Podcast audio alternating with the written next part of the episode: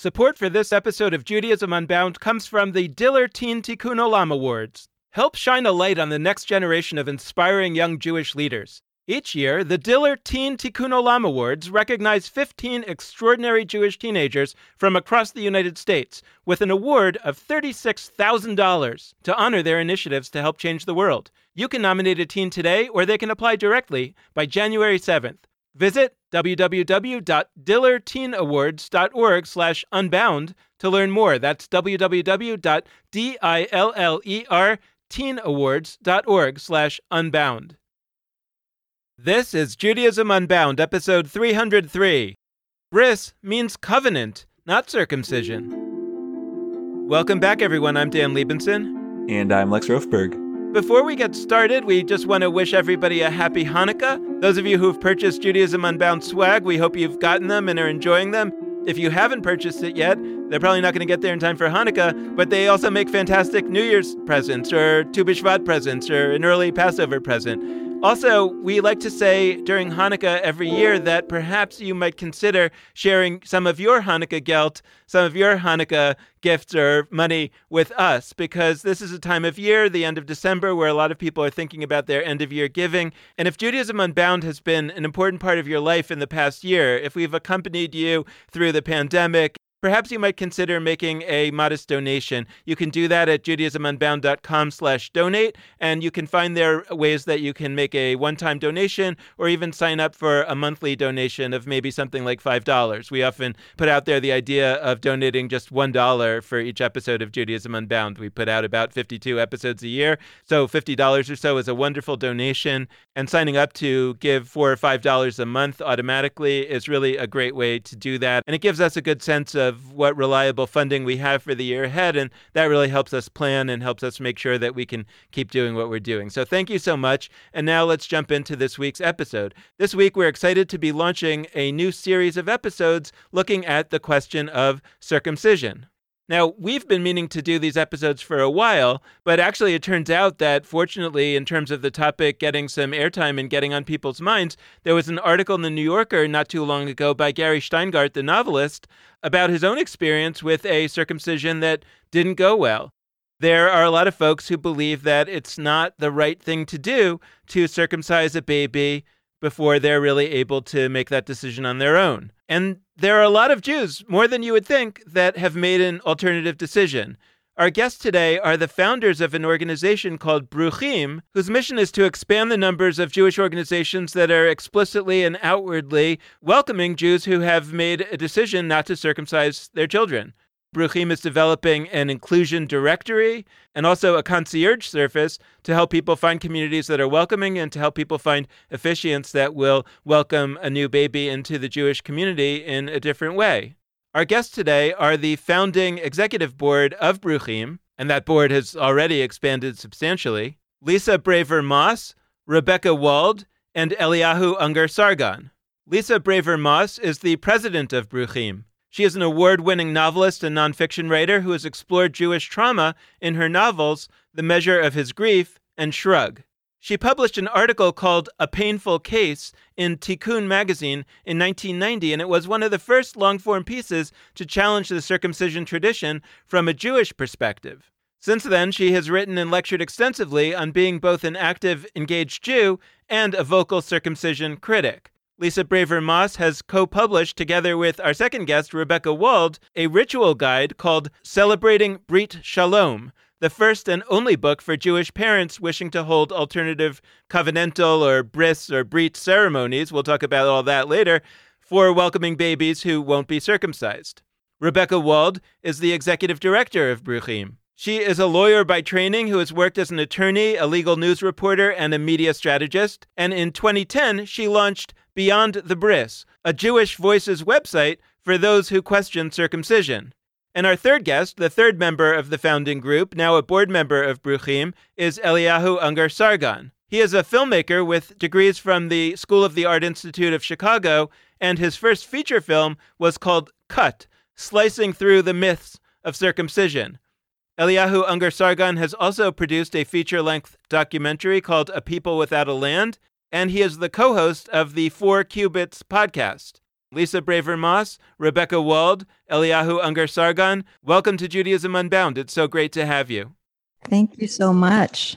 Thanks, Dan. It's a pleasure to be sharing these rarefied airwaves with you. well, Ellie, actually, I want to start with a comment about our history together, but actually want to direct my question to Lisa. But um, I was first introduced to this whole topic about 15 years ago. I was a new Hillel director, and we were trying to do something that would be kind of unexpected to say there's a new sheriff in town, there's new interesting things going on here. And one of my staff members was friends with you and said, I have a friend who's just finished a film and it's about circumcision, but it's kind of against it. And I was like, that sounds good. So let's do that. So, and I learned a lot in those early days about a topic that I not really thought very much about. But uh, at least I wanted to ask you, uh, and doing some research here, I saw that as early as 1990. I mean, the story that I'm talking about is 2007, I think. As early as 1990, you had already written an article in Tikkun about this topic, and, and I'm wondering if if things were happening even earlier than that. So, can you give us a little bit of the, the history of this whole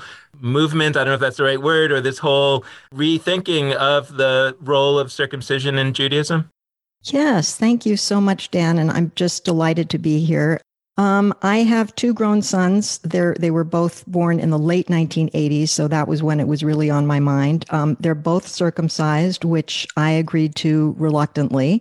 I'd always had qualms about circumcision, but I, I think I looked upon it as something almost transactional, the, the price of Jewish belonging and also, as it turned out, the price of not having a major conflict with my husband. so, this is not quite the covenant that Genesis 17 describes. But anyway, I've learned a lot since then. And the more I've learned, the more convinced I am that circumcision is at best unnecessary and at worst quite harmful.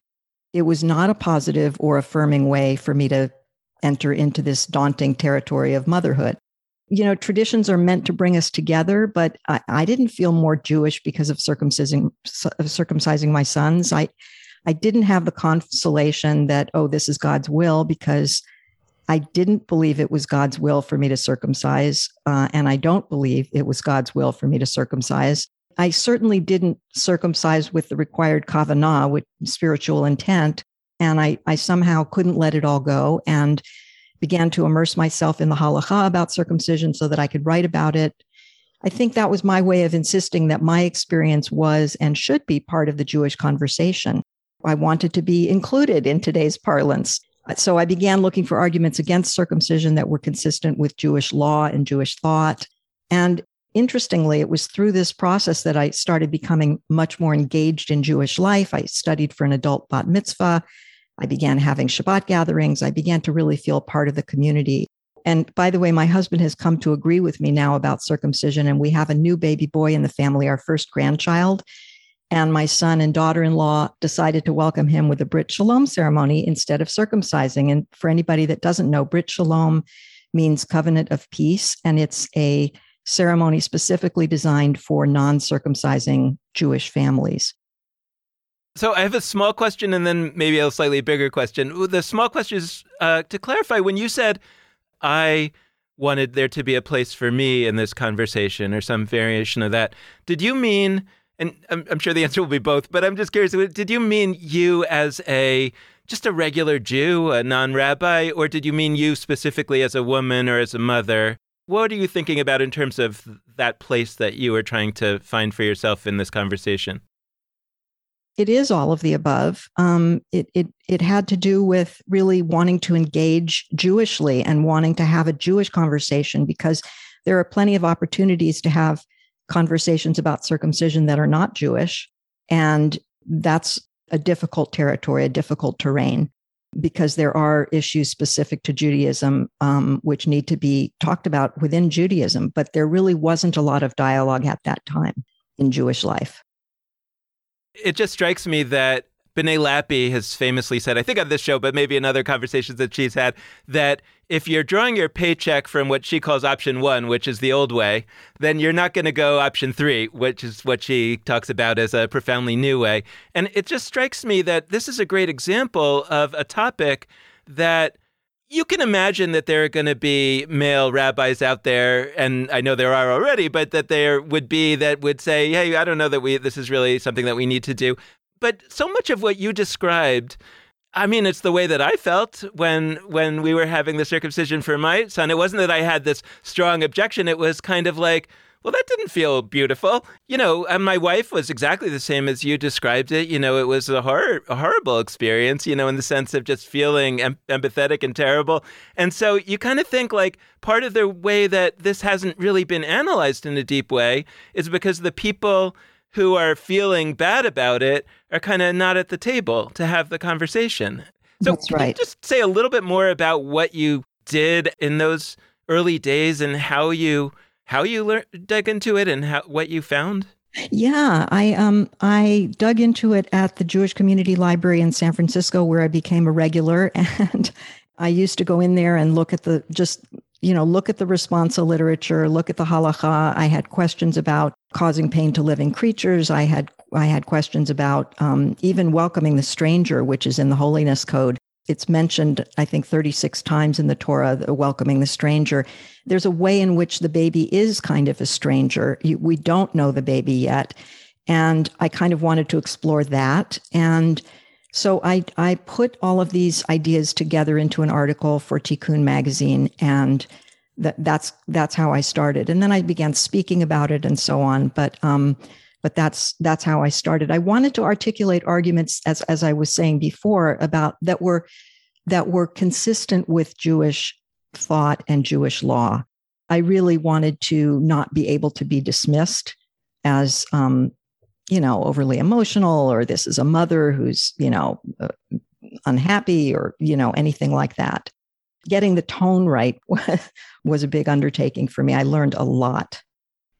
Yeah. Yeah. Um, I think in this conversation, we're going to have a healthy amount of jumping between some of the ways that this issue has been uh, confronted or approached in the in the recent past. I mean, I really appreciate hearing you talk about this in the late '80s. Um, but for Eliyahu and Rebecca, I mean, I'm I'm curious to hear your entry into this covenantal conversation, this rethinking of our covenantal rituals.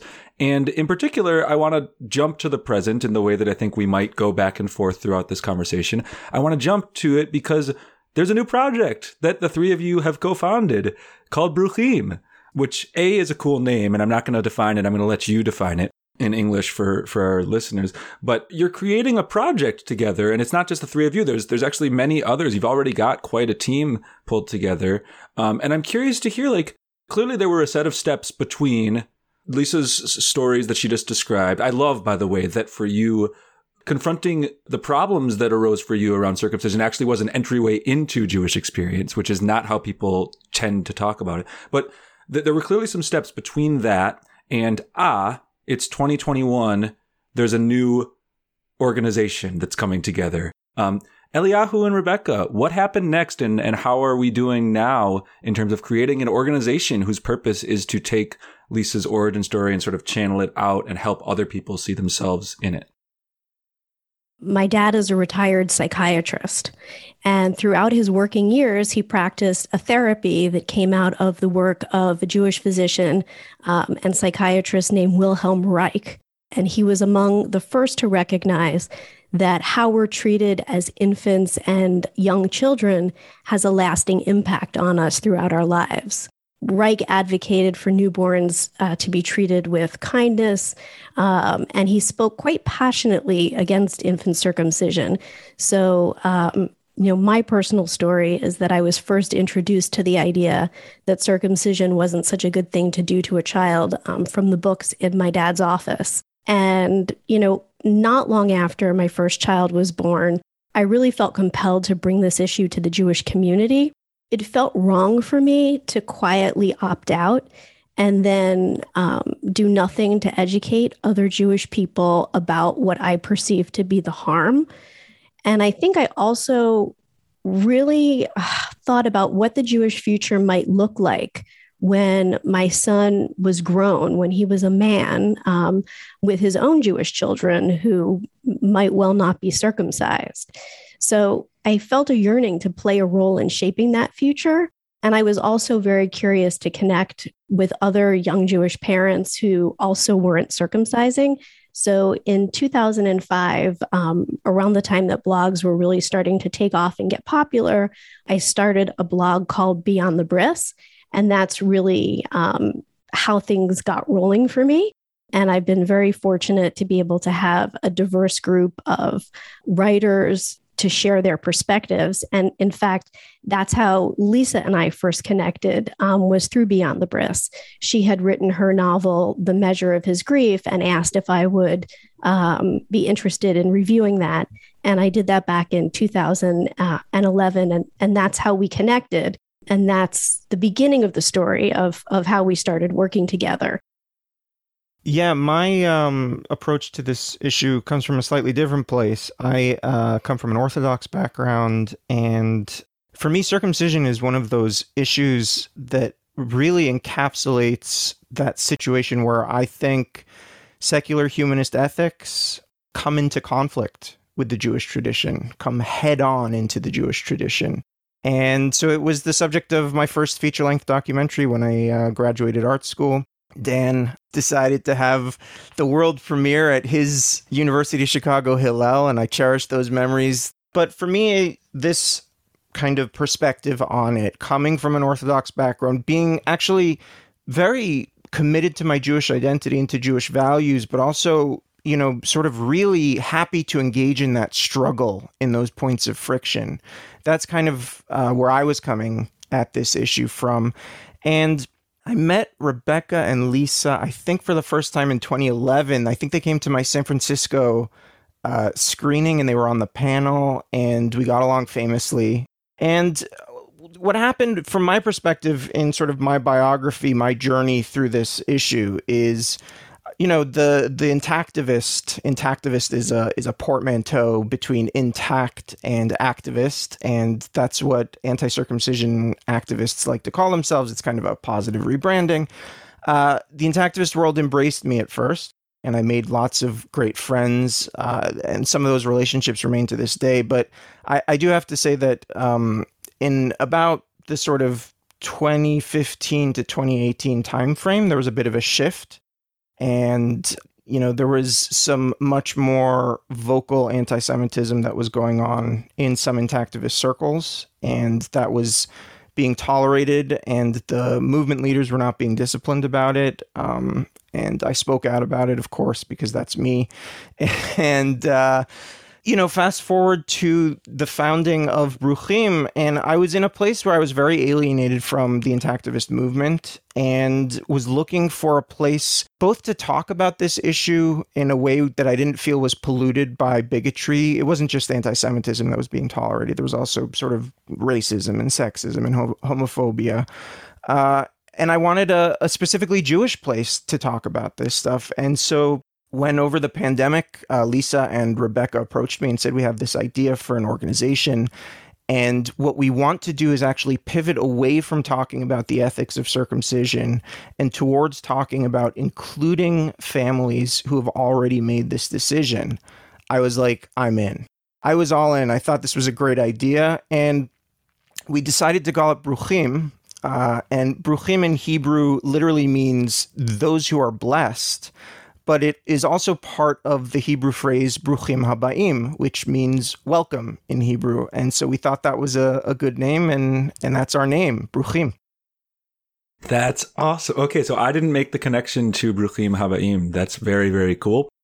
I, I really want to sit with something that's come up in a few different ways, not just with circumcision, but with a lot of Jewish stuff, to use a not particularly fancy word there's a notion that on this podcast, I think we try to combat in a bunch of ways. There's this notion that, ah, Judaism is made up of a set of rituals and texts and whatever.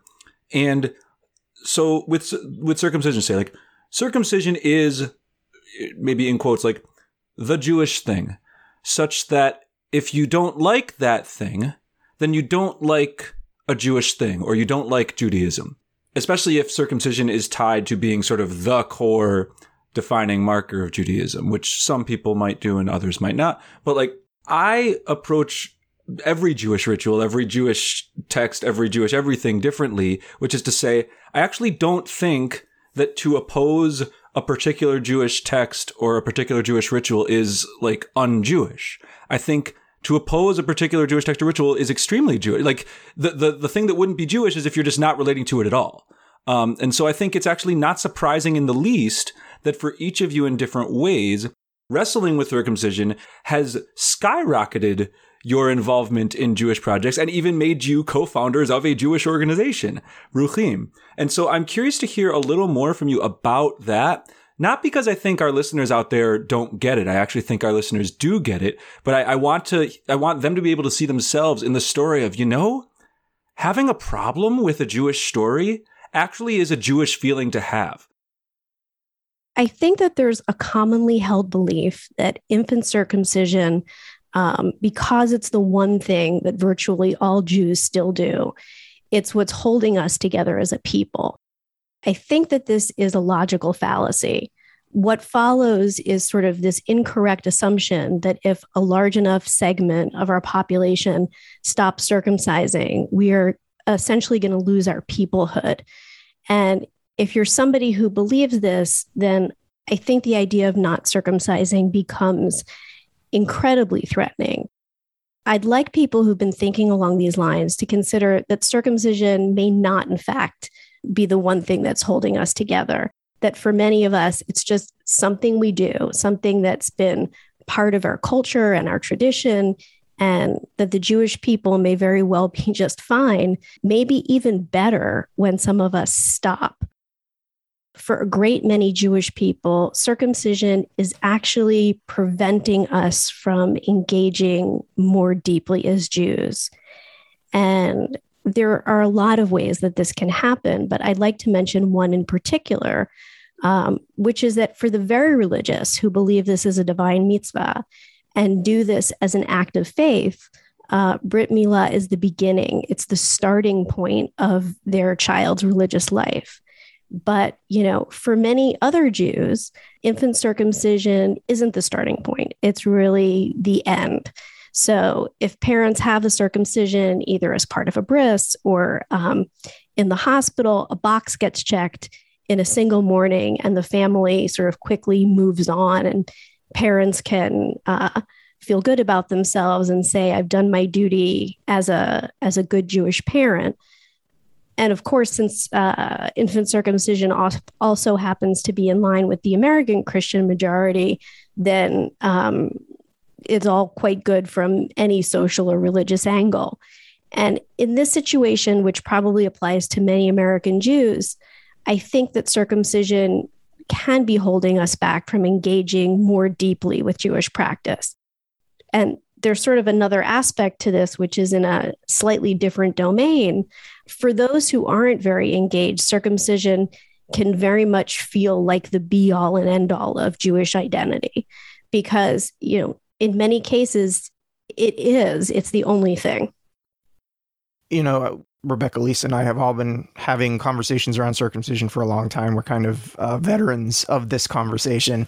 And, you know, you get to see certain patterns emerge. And, uh, you know, in the Orthodox world, where I've had a lot of conversations, you get a sort of two kinds of approaches. One is the kind of Kiruv approach, Kiruv is this kind of orthodox concept of we don't want people kind of falling into secular identity. So we need to do things to persuade them to come back into the fold. So that's one approach. And the other approach is the sort of package deal, which is like a more angry approach, which is like Jewish law and Jewish observance is a package deal. You either take it all or you should leave it all.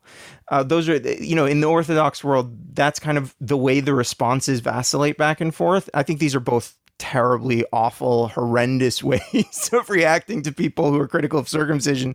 But what we've found in our, uh, we have these monthly Zoom meetings that started during the pandemic and, and they've been continuing and they've been growing over time, which is also fascinating. What we found is that there are lots of Jews who are alienated from their Jewish identities and from Jewish communities because of how they feel about circumcision. And in this ironic twist, we've been functioning almost like that concept I was just describing of Kiruv, of bringing them back in to a hmm. space that's completely Jewish where they can feel comfortable questioning this tradition.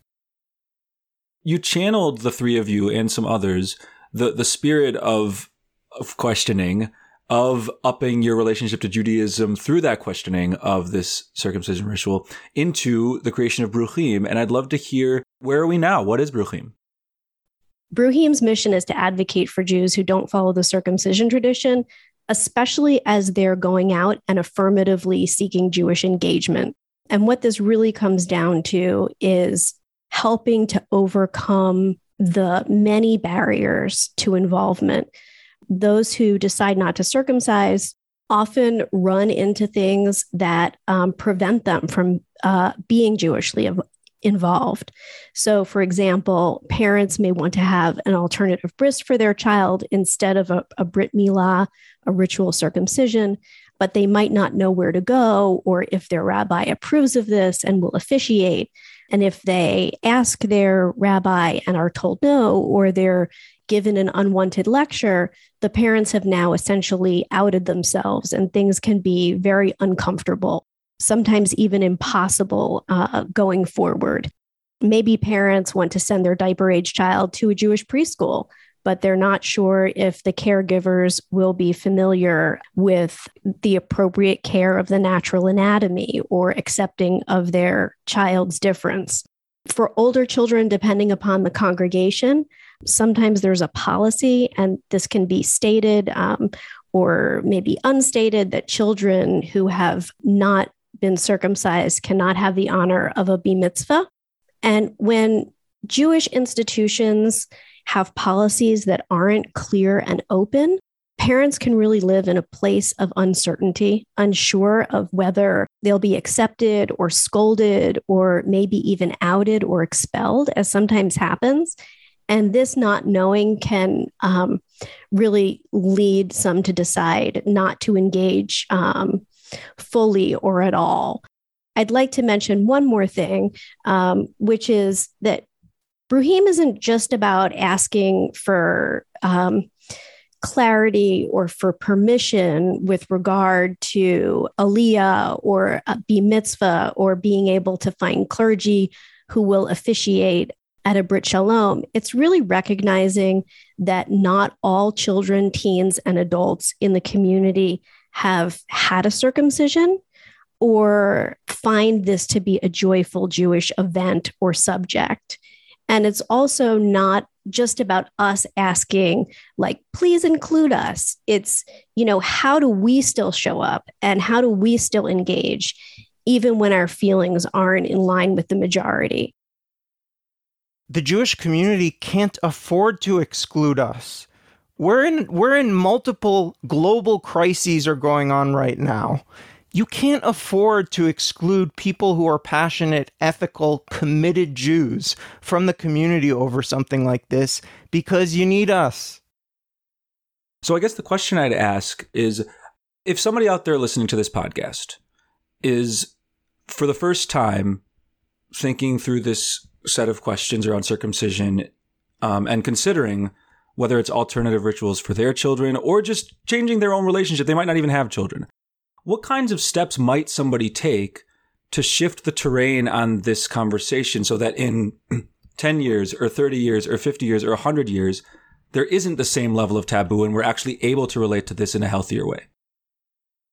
For those who decide to opt out, I think it's important not only to show up, but to self advocate when you feel comfortable doing so and to have joyful alternative Brit ceremonies for babies and really just be full participants in Jewish life in the spaces where you wish to be. You know, no matter how the landscape shifts on this going forward, my sense is that there will be an ongoing need for Bruchim or for organizations like it because thousands of years later, we're still talking about Brit Milah.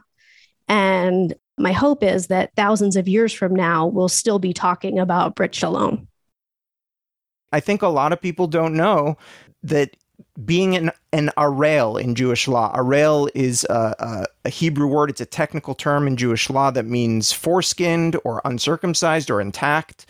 And uh, I think a lot of people feel like you know, they have this misconception that if you are not a circumcised Jew, if you're a male who's uncircumcised, there's all sorts of things you can't do. It's just not true. It's just absolutely categorically untrue not only is it untrue, but according to, you know, and I, I can demonstrate this from the, the heart of the, the rabbinic tradition, you can't assume, based on the knowledge that a Jewish male is not circumcised, anything else about their Jewish practice. So when you find out about communities or rabbis who are excluding Jews and making, you know, publicly shaming them over this decision, they're actually not in line with traditional halacha. They're they're employing what some would call a meta halachic concept, which is just another word for politics. and um, so, you know, giving people the tools to understand these texts, actually engaging with the Jewish texts, uh, and using, you know, video and animation and music and sound design to give to to to make it more accessible. I think, you know, people will be able to form their own challenges. They could go up to the rabbi and say, What you're saying to me is not in line with halacha. And here are the texts. Fostering that kind of an engagement can only have a positive impact on the Jewish community and the Jewish future. That's one important thing about Bruchim is that we're seeing a different conversation already in the Jewish community because we're proposing this idea of including these families and including this in the converse in the Jewish conversation, it has shifted, and we notice this in the press and in uh, in the interviews that we've done. That somehow this is this is making it easier to talk about, and that certainly is what will make more people think about this as an option. I'm still not sure, you know, how to fully embed certain things in the consciousness of American Jews. For example, there's so many people who go around and say, "Well, I'm I'm kind of Jewish, but I was never be mitzvahed, you know, so I'm not really Jewish," or something like that, right? You know, people have this concept that you're that the be mitzvah is somehow some thing that that it's more than a coming of age ceremony that marks a transition, they think it is the transition, and that if you don't have one, then you've never actually made that transition and you're not, you know, quote, a real Jew. Now, a lot of people know that that's wrong. What we learned from one of our interviews on the podcast was that the B mitzvah actually comes from demand from regular Jews who actually wanted something that was more analogous to what they saw in America around them, like a sweet 16. Not the B mitzvah as a concept, but the B mitzvah as we know it, you know, as a major ceremony in synagogue where you have to read the Torah and you do these things. And yeah, there was in the old days, there would be just like a little, you would come up to the Torah, say a blessing, and have some schnapps, and that was it.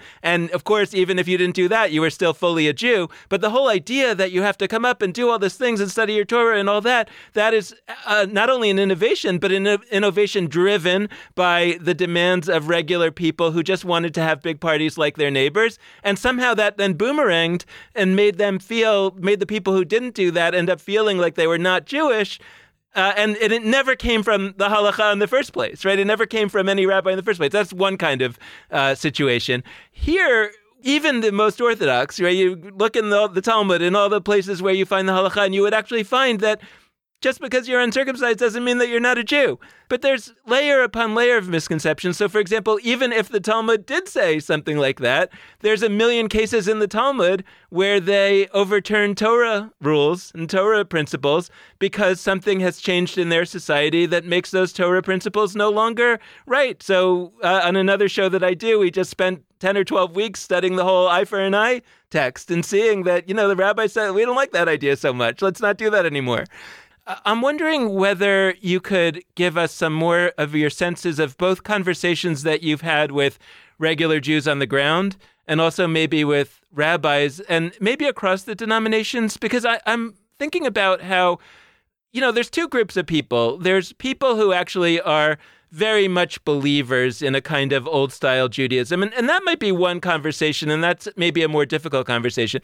But I think about the huge numbers of people, probably most of our listeners out there, who don't really believe that there was a covenant between God and Abraham where there was a personal God who talked to a guy named Abraham and they made a deal. And the deal was you do this, you know, you circumcise yourself and, and God will protect you. I think they don't really believe that. They believe that that's a, a story, a myth, a, a, a, an important story from our tradition, but they don't really believe that that happened. They don't really believe that God is like that. And so at the end of the day, my question for them is like, what do you think would happen? If you didn't circumcise your child? Like, do you really think it's a violation of the covenant? You don't really believe in the covenant in that way. So, I guess my question is what is going on in the world of regular Jews out there who feel this intense pressure to circumcise their children, but at the end of the day couldn't really tell you why? I think that don't ask, don't tell, the way things are now, plays a role there. We have a situation where rabbis, some rabbis that I've spoken to, I asked, uh, one of them in particular, I asked, Have you ever done a Brit Shalom ceremony? And he looked at me and he said, I don't know. And I said, Well, what, what do you mean you don't know? And he said, Well, I kind of suspected that they didn't circumcise the baby in the hospital, but I didn't ask. And that kind of, to me, that kind of perpetuates this idea that circumcision is monolithic and so on. And it's not, don't ask, don't tell is, which is, which was also invoked by a, a well-known gay rabbi who one of the one of the first um, openly gay rabbis in the U.S. Um, who said to me when I asked about, you know, do you do you welcome these families, for example, into your preschool who who don't circumcise? And he said, um, "It's don't ask, don't tell." And it, it, there was not a hint of irony in his response. It was just very matter of fact. It's, you know, sure we don't we don't know. We don't check at the door. And to me, that uh, we don't check at the door is sort of misses the point. The point is, if someone's making this decision not to circumcise for ethical reasons or for for whatever reasons, they should feel comfortable being part of Jewish life. And um, and not feel that they have something shameful that they need to hide, or not that you can really hide circumcision status in a way anyway, because there are, if you go to Jewish preschool, there are diaper changes and toilet supervision and so on. But that this isn't something shameful. This isn't something we have to be secret about. It may be private, but it's not shameful.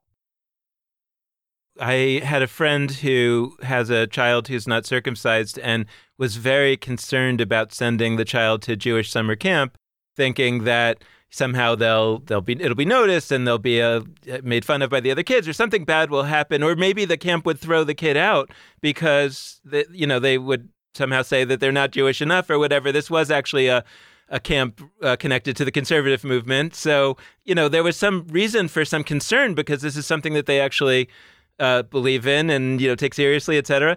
At the end of the day, when they they called the camp, the camp said, "Yeah, no problem. You know, we don't we don't check." These are young kids. They, they tend not to be noticing very much anyway. And nowadays, kids tend to be much more private. So we have shower stalls with doors on them and everything. So, you know, it's kind of like what I think is sort of connected to what you're saying, Lisa. It's like they actually were very cool about it, but because it wasn't like really publicized, it didn't really fully have the effect that even they were trying to have because people made a bunch of assumptions. Now, uh, it's a question about like how if you for example are the conservative movement and you do believe that circumcision is an important Jewish law, like how do you both be welcoming and be be really have it really clear out there that people can participate and fully and if they're not circumcised but at the same time sort of not diminish the idea that you still believe that this is an important part of Judaism? I want to first say that had they known about Bruchim and had we been up and running at the time, we have something that we call a concierge service where families who don't want to have that conversation can go through us and we can actually contact the institution. And in that way, we can serve those families and also coming That's from amazing. An, and just I'm noting to listeners that we're going to have a link to that in the show notes and use it if you need it. Yeah. So our concierge service. Um, I, I also wanted to just quickly talk about my sense of where things are right now. So we're having, you know, like I said, these monthly Zoom meetings that keep growing, and we keep hearing more and more stories. Some of which are very disturbing, actually, much much more disturbing than the the story that Dan just related. You know, people being publicly shamed, and you know, twelve years later, a sibling of a boy who wasn't circumcised being punished by not being allowed to have a bat mitzvah in a synagogue. Really, kind of out there things. You'll be hearing more of those stories from us as time goes on because I think we we feel very strongly that people need to hear about these things because it's you know there there's a level at which and this is true of many taboo subjects but it's like you know well what's the problem? There's no problem. It's not a problem. And and there are problems. Uh, trust me and you'll be hearing more about them. On the rabbinic level I'm seeing the same thing that I've seen ever since I started talking about this, which is people don't want to touch this issue with a 10 foot pole. And they're making a very, uh, what seems to me, obvious kind of political calculation that there's no upside to them engaging with this issue publicly, and there's a whole there's a whole lot of potential downsides. And I've been seeing that consistently. Uh, I've actually written about how that happened in the 19th century in the reform movement right there was a kind of there was a minute where um, there was this group called the Friends of the Reform, and there was kind of uh, some momentum against circumcision. And because the reform movement was questioning all sorts of other things, this group tried to get them to question circumcision too, and they ended up failing ultimately. And the kind of status quo of let's not talk about this. We don't want to be criticized by the denominations that are further to the right of us. We don't want people questioning our Jewish identity, so we're going to double down on this right. Um, and I, I still, sadly, I'm still seeing that. Now, we at Bruchim feel that um, the more successful we are at you know, shining a spotlight on this issue and talking about it publicly and without shame, we're hoping to put some pressure on rabbis. And um, we also have a rabbinic advisory council, and and anyone who's listening, who's a rabbi who has no shame about this issue and is making a different political calculation, we'd love to welcome you to join our rabbinical advisory council. So. Uh, I think a lot of times when we have a subject like this, it tends to be like what we're against. I, would love to talk a little bit about what we're for. So I want to talk a little bit and understand a little bit more about your vision and what you've created for Brit Shalom and how that can actually function as a new way of becoming a member of the Jewish community without regard to what's also happening surgically. Well, celebrating Brit Shalom, we wrote it in 2015, and the landscape is really changing very quickly. What was so radical about celebrating Brit Shalom is that we intended it to be used by parents, even if they couldn't find a willing officiant. There were very clear, there are very clear instructions on how to perform this ceremony, right down to the challah and the wine and the ceremonial chair. And I think that it's very much in line with what we're doing at Bruchim because we were actively trying to solve the problem of inclusion back then with the book. Um, what we were really saying was, you know, here's everything, soup to nuts, that you need to do this for yourself if you have to. And even if your own Jewish community pushes you away, somebody somewhere wrote this book for you and wants you to be included in Jewish life. You know, maybe at some point our book won't be so necessary because synagogues will just put right on the life cycles page of their website. You know we offer you know birth ceremonies. We offer brit shalom for babies who won't be circumcised. But until that happens until it's clear and open and known that these kinds of ceremonies are available to families then the book still has relevance. I also think it's it's really it's important to note that there's a, a massive gender imbalance that happens around birth in the Jewish community because of Brit Milah. There's a kind of sense, for example, I'm sure many of your listeners are familiar with this, right? If if a relative has a boy and there's going to be a bris, well, that's something that's worth flying in for. But if it's just sort of a simchat bat, then you know maybe maybe we save on the airfare, right? And we think that's terrible. And I, you know, the more emphasis you put on Brit Milah, the less important women are because they don't do it. And it's just sort of a shocking state of affairs. Um, not to mention the kind of discomfort that everyone has around the Brit Milah. I, I, I can't tell you how many people I know who have had children, and and when they have girls, they're like, you know, I'm so relieved, or, or they'll, they'll confide in me privately, you know, I'm so relieved that we didn't have to go through this thing. And what Lisa and Rebecca have crafted in their their their book with their ceremonies, and and it's a beautiful, beautiful series of ceremonies, is an alternative where you can say, we don't have to have that discomfort, and we don't have to privilege male births over female births. So I do want to jump in and uh, first off, I totally hear you that on that Eliyahu, and I think it's such an important point. I do want to name that there, of course, are some women who have had Brit Milah because they're trans women, um, and there are also trans men who haven't. I mean, part of what is making, I think, this issue come back into some conversations are the ways in which not only is it problematic in terms of how it has historically marginalized women, it's also problematic for all the reasons that like gender reveal parties say are problematic in that they assume they assume an eternal gender of a child that is, you know, whatever they're assigned at birth. And so many people don't identify as adults um, or even as children with the identity that they were assigned as birth. So I, am not saying that to like reject what you just said, Eliyahu, but I just wanted to to add that into the conversation. No, it's um, absolutely an important point. Thank you for making it. Also, circumcision deprives a potentially trans person of valuable tissue that could be used to reconstruct their sex organs later in life. So that's something to think about also. So it's basically just bringing many different reasons why these quote unquote, I like hesitate to call them this alternative ceremonies, Brit Shalom and Brit Rechitza, and there's all these, there's a variety of them. Like, I actually want to start seeing them not as alternatives, but actually as just wonderful, more gender neutral kinds of ceremonies. But anywho, uh, the, the last question I have is about actually not just Jews. Um, my, my last question, because so often we look at Jewish history and we think everything is about what Jews or rabbis or whatever have decided to do. But really, if you look back at the story of Judaism over time, some of the most important things that have changed Judaism forever are, say, the printing press. That's not a Jewish thing. Printing press is invented and that changes all of religion. That includes Jews. A bunch of things become written texts that were not previously written texts. All sorts of stuff happens. We've talked about that in other episodes. You know, we could even talk about the destruction of the temple. The destruction of the temple is an act done by non-Jews to Jews. And that has an impact on what Judaism looks like for the next 2000 years.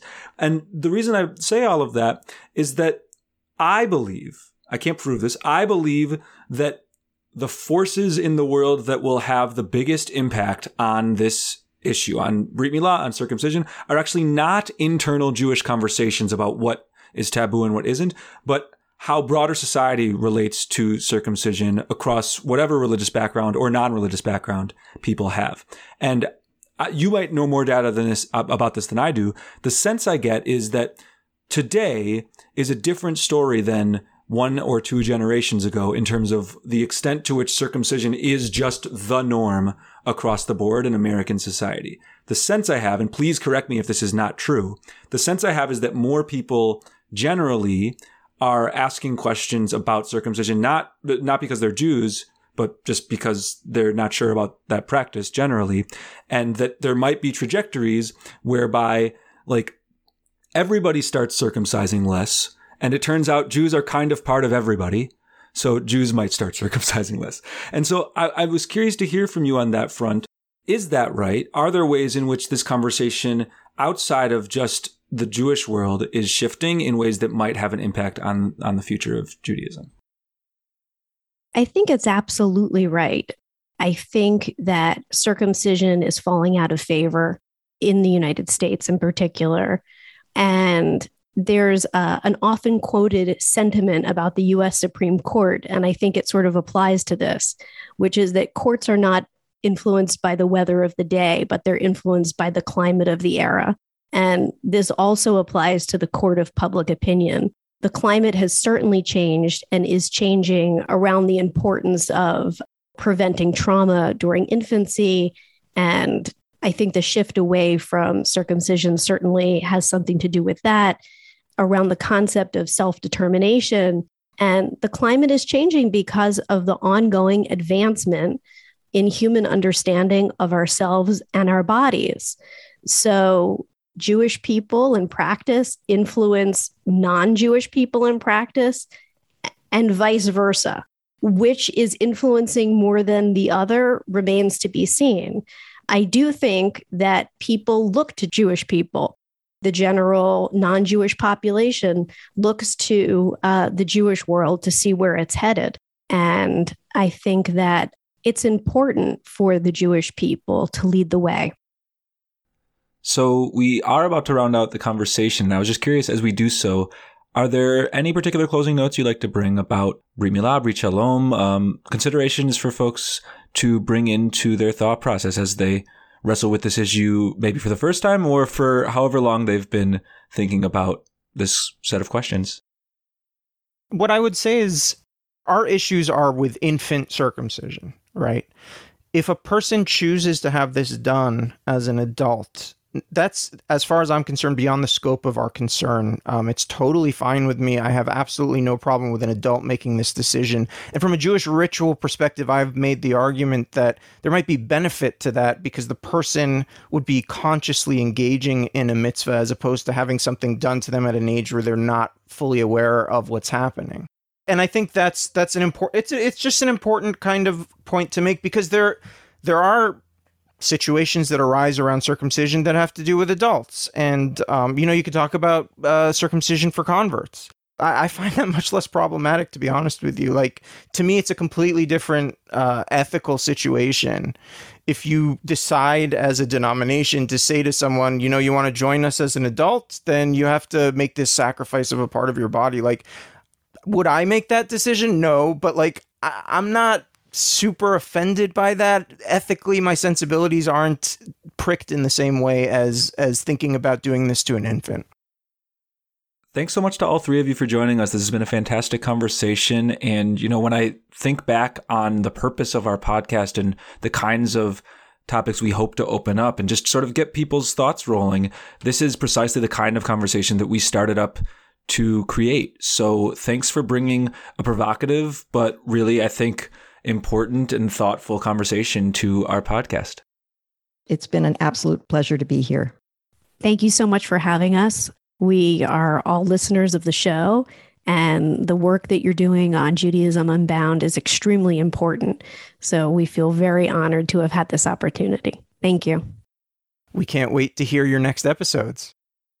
We are thrilled to hear that you can't wait for our next episode. Same here. We also can't wait for our next episodes. They're going to be very, very good. We hope that you'll listen next week to the second part of our deep dive into the topic of alternatives to circumcision. Uh, we've got another episode on this topic coming up. It is just as thoughtful as this one. We can't wait for you to hear it. And uh, before we go to the different ways you can be in touch with us, uh, head to Bruchim's website. You can Google Bruchim, B R U C H I M. That'll get you there. You can also head to bruchim.online. That's B R U C H I M dot online, the whole word.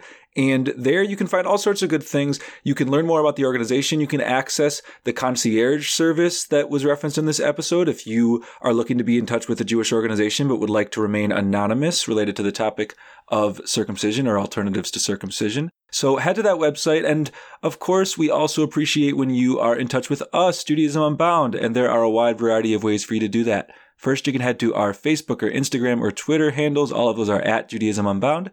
Second, you can go to our website, judaismunbound.com, or you can always email us, dan at judaismunbound.com or lex at judaismunbound.com. Lately, I don't know if it's related to Hanukkah time of the year or just, you know, enthusiasm. We've been getting some great emails. Keep them coming. We love hearing from listeners. So that's the different ways to be in touch with us. We, of course, also appreciate when you are able to support us financially, which you can do via judaismunbound.com slash donate on either a monthly recurring basis or just as a one-time gift. And the last note of our episode is that support for this episode of Judaism Unbound comes from the Oshman Family JCC in Palo Alto, California, whose vision is to be the architects of the Jewish future. The Oshman Family JCC empowers you to experience Jewish paths toward a life of joy, purpose, and meaning through innovative Jewish learning and wellness programs, community building, and initiatives to develop the next generation of Jewish leaders. Learn more at www.paloaltojcc.org.